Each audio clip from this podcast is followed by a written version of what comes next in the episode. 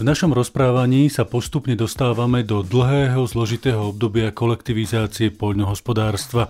Začiatky môžeme datovať do obdobia schválenia zákonov v roku 1949.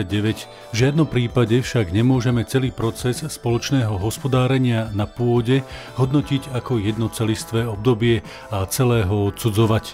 Najproblematickejšie boli najmä začiatky. Postupné zdokonaľovanie systému však priniesli aj posun veľmi blízko k potravinovej sebestačnosti a o to nám ide aj dnes.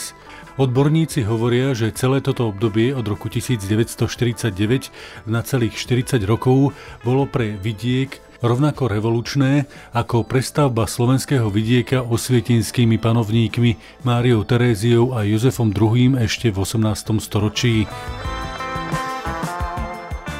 Postupné zakladanie a budovanie družstiev historici vyčlenili na základe spoločenského a politického vývoja v našej republike. Prvé obdobie môžeme datovať do rokov 1949 až 1959.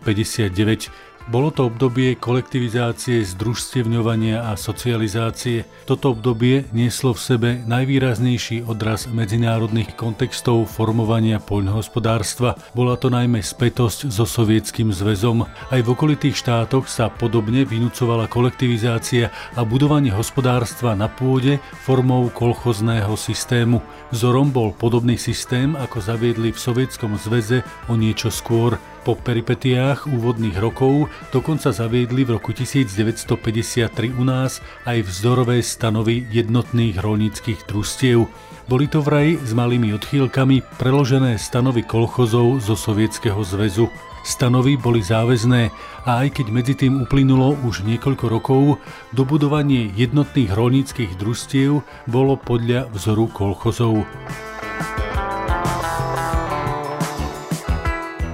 Pripomeňme ešte ďalší vývoj po roku 1960, keď do názvu Československej republiky pribudlo aj slovíčko socialistická. Odborníci toto obdobie charakterizujú ako medziobdobie, keď sa družstvá postupne dostávali na nohy.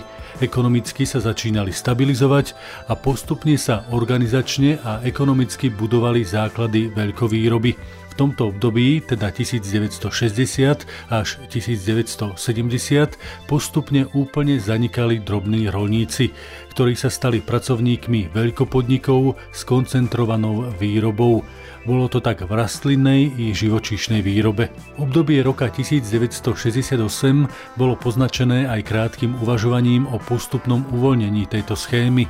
Uvažovalo sa napríklad aj o možnosti hospodárenia menším rolníkom, no zakrátko prichádzajúci nástup normalizácie túto myšlienku zamietol a priniesol ďalšie obdobie.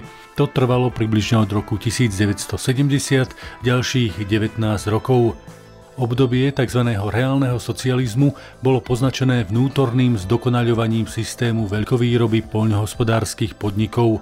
Ako uvádzajú historici, v tomto čase sa vzťah družstevný postupne menil na zamestnanecký a trend poštátňovania družstiev smeroval k veľkému zlučovaniu podnikov do väčších celkov.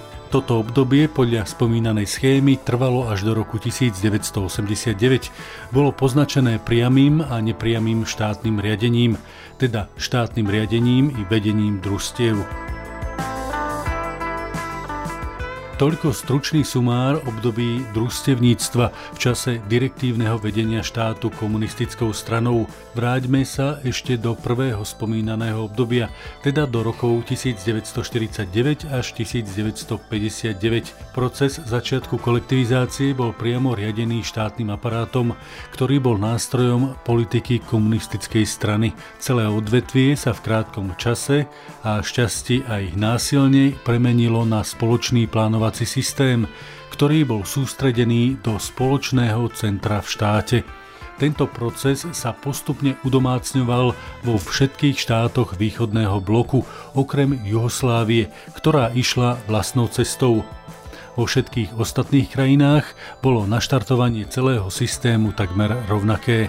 Neskorší vývoj bol iný napríklad v Poľsku, kde sa družstvá koncom 50. rokov rozpadli. Výrobné a pracovné družstvá, podobné našim, vznikli aj v Nemeckej demokratickej republike ako Landwirtschaftliche Produktionsgenossenschaft, takzvané LPG. V Bulharsku to boli napríklad tzv. Trudovito-kooperatívno-zemedeľsko-stopanstvo. Podrobnosti o vzniku jednotných rolníckych družstiev u nás si v našom podcaste povieme na budúce.